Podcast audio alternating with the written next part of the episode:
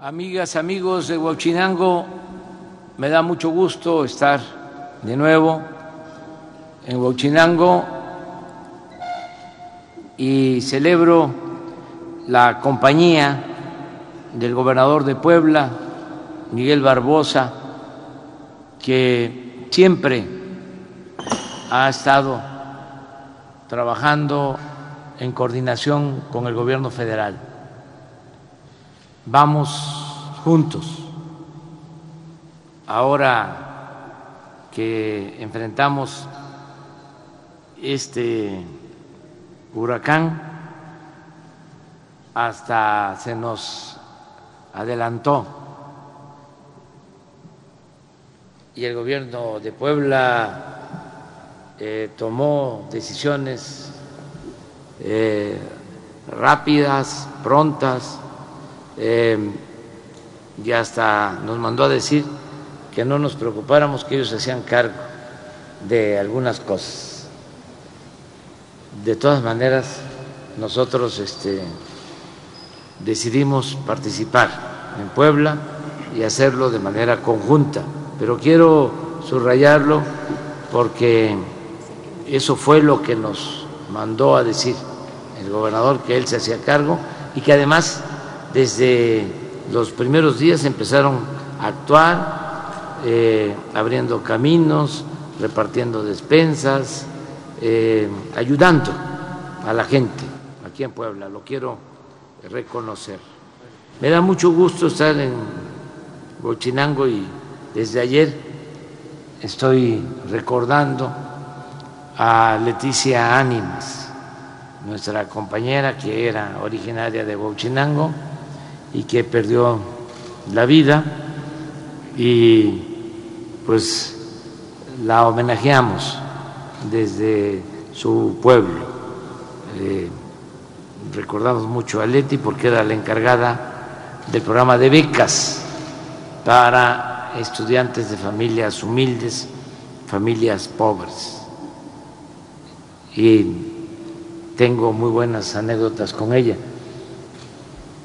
cuando nos peleábamos, eh, decía que lo único que este, le gustaba de mí, aunque a veces este, no coincidíamos, era que a pesar de mi tabasqueño, de mi Castilla, eh, decía yo Huachinango y no Huachinango.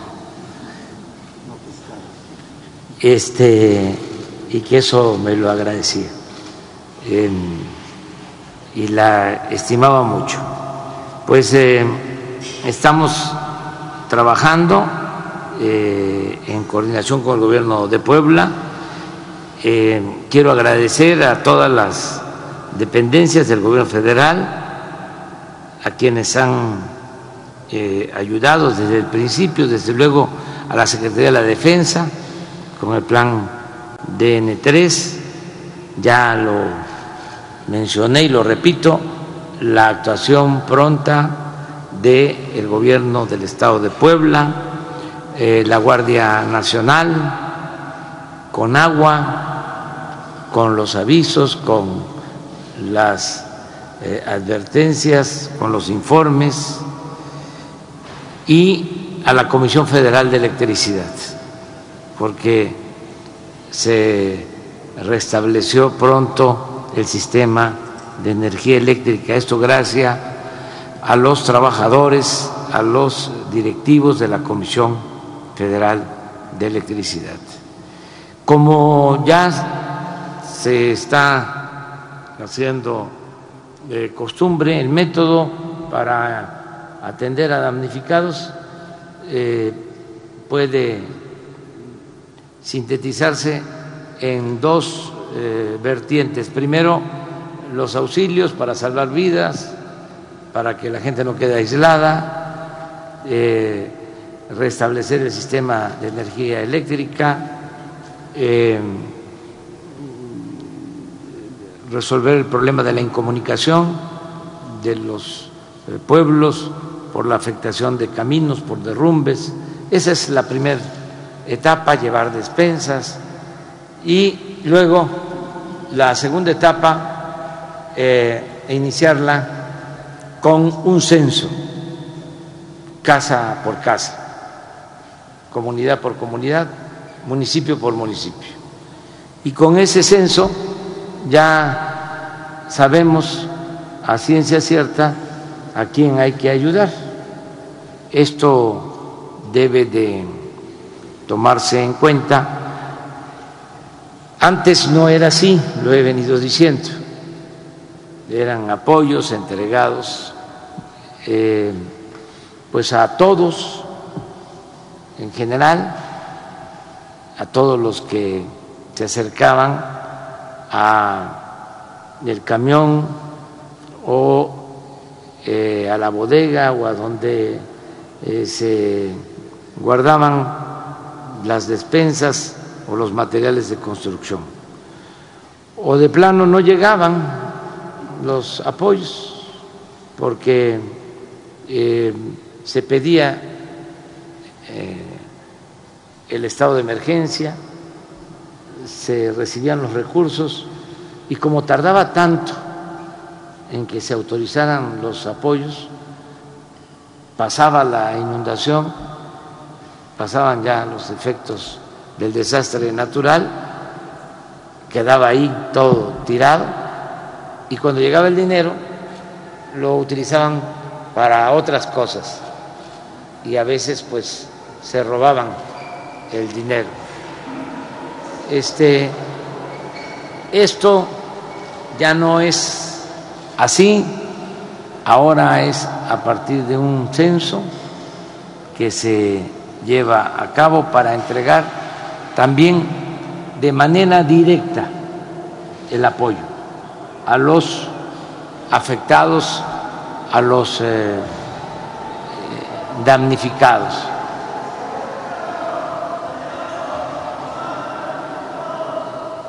Vamos a esperar a que Ahora los vamos a atender.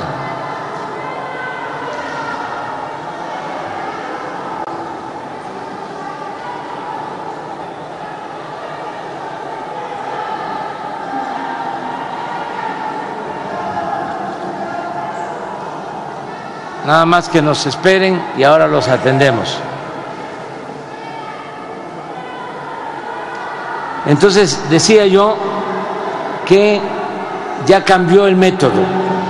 También por eso es esta inconformidad, porque las organizaciones sociales, entre otras Antorcha Campesina, estaba acostumbrada a que se le entregara el apoyo de manera directa y ellos eran los que eh, repartían o entregaban y no era justo. Siempre este, se quedaban los líderes con los apoyos. Ahora no va a ser así, eh, aunque haya gritos y sombrerazos. Ahora va a ser eh, casa por casa y de manera directa. También es eh, importante eh, decir que con el censo se entrega de manera directa y de manera rápida, sin demora. Aquí en el caso de Huauchinango y de esta región y de Puebla. Vamos a esperar.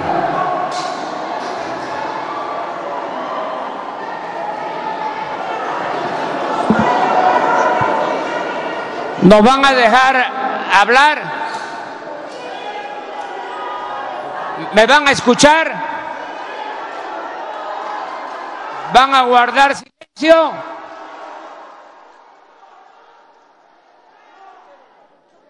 ¿Me van a dejar hablar? ¿Me van a respetar? Guarden silencio. Miren, estamos aquí porque se está llevando a cabo la evaluación del programa de apoyo a damnificados. Se está ayudando a la gente como nunca se había ayudado. ¿O estoy mintiendo?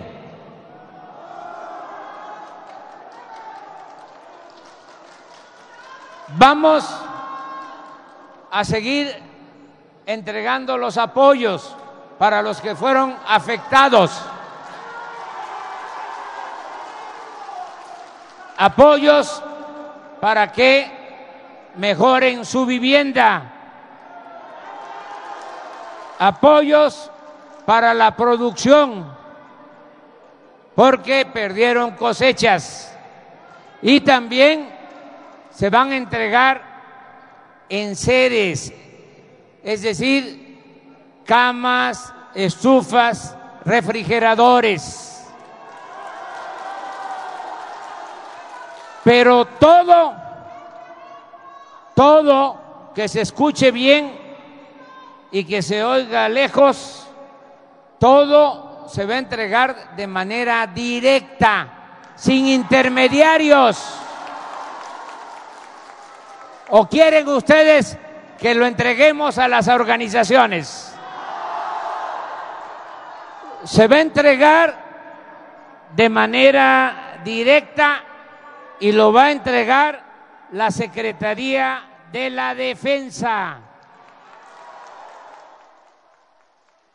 Y estamos trabajando de manera coordinada con el gobierno del estado de Puebla.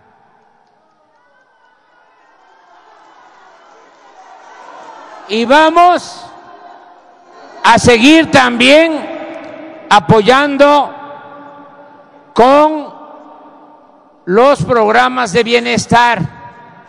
Va a seguir el apoyo a adultos mayores. Va a continuar el apoyo a niñas, a niños con discapacidad. Van a seguir las becas, Leticia Ánima, las becas para estudiantes. Va a seguir el Sembrando Vida. Se van a seguir construyendo las sucursales del Banco del Bienestar. Y estamos enviando a Puebla un millón doscientas mil dosis de vacuna para terminar de vacunar a todos los poblanos y protegerlos del COVID-19. Todo esto lo tenemos que seguir haciendo juntos.